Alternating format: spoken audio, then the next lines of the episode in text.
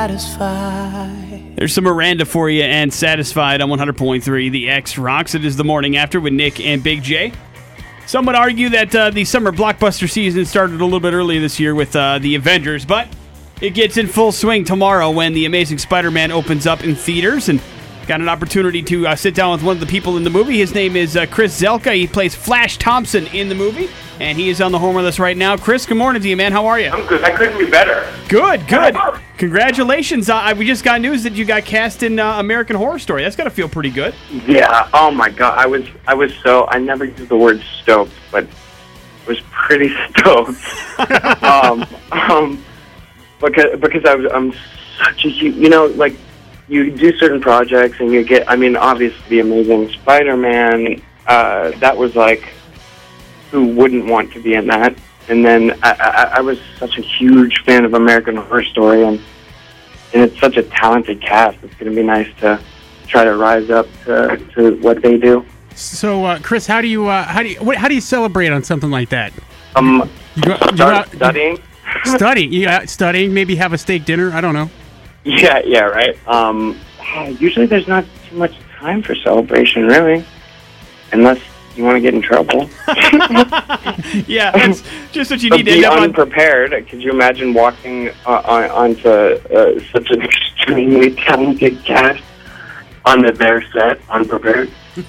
Yeah, nobody wants that. Nobody wants that, man. But you know, Yeah. you you you have. Uh, how did you get your start in acting? Let's talk a little bit about that. You broke through with like a guest spot on 90210 back in 08. Was it always something you wanted to do? art i always knew i wanted to do something in art and i, I painted a lot and and um and was an art major in college and then realized i can uh, I, I never really looked at growing up in ohio i never really looked at um at, at acting was always a form of entertainment and i never really or i was just too naive to think that they were actually pretending to be something else and and conveying, uh, you know, trying to convey honest emotions.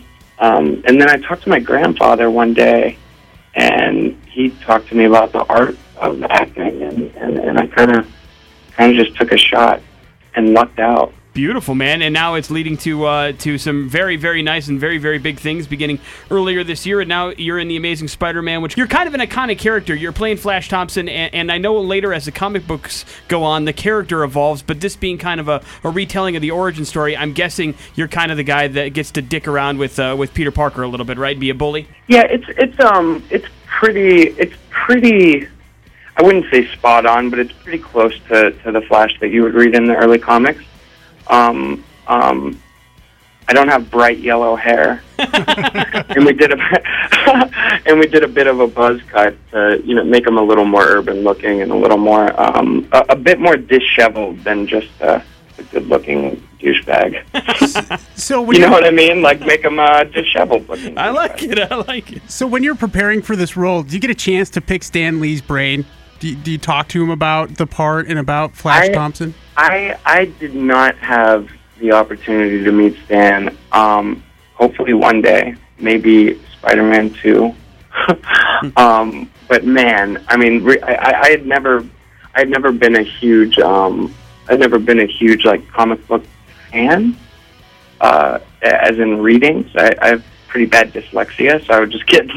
It, it's like it's like a dyslexic person's like worst nightmare is a comic book because they're not even in order as it is. Right. But I, I did I did start reading them, and man, they're they're really cool. What a what a what a creative, intelligent man. It, like, where does that come from?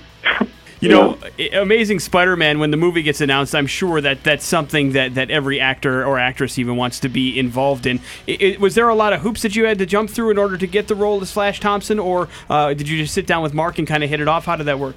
Yeah, you know, it, it, that's exactly what happened. I I sat down with um, with a, a few a few of the executive producers and Marc, and I think me and Marc just kind of kind of got each other right away, and and you, you could just tell that we would be able to communicate really well on set without like talking too much. You know what I mean?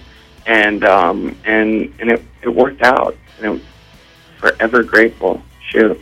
You know, we, we had a chance to uh, to catch up with Marc, and, and, he talked a little bit about how you know he was equal parts excited and nervous, kind of working on, on, a big blockbuster film like this, especially after working on 500 Days of Summer. So, could you feel that as an actor working with the director, kind of a little bit of nervousness, or is he pretty cool and calm and collected on set? Oh no, absolutely not. He he's he's one of the most prepared directors I've ever worked with, and and um, and he really has a wonderful, wonderful process of how to deal with actors, and and he, he's definitely an actor's director.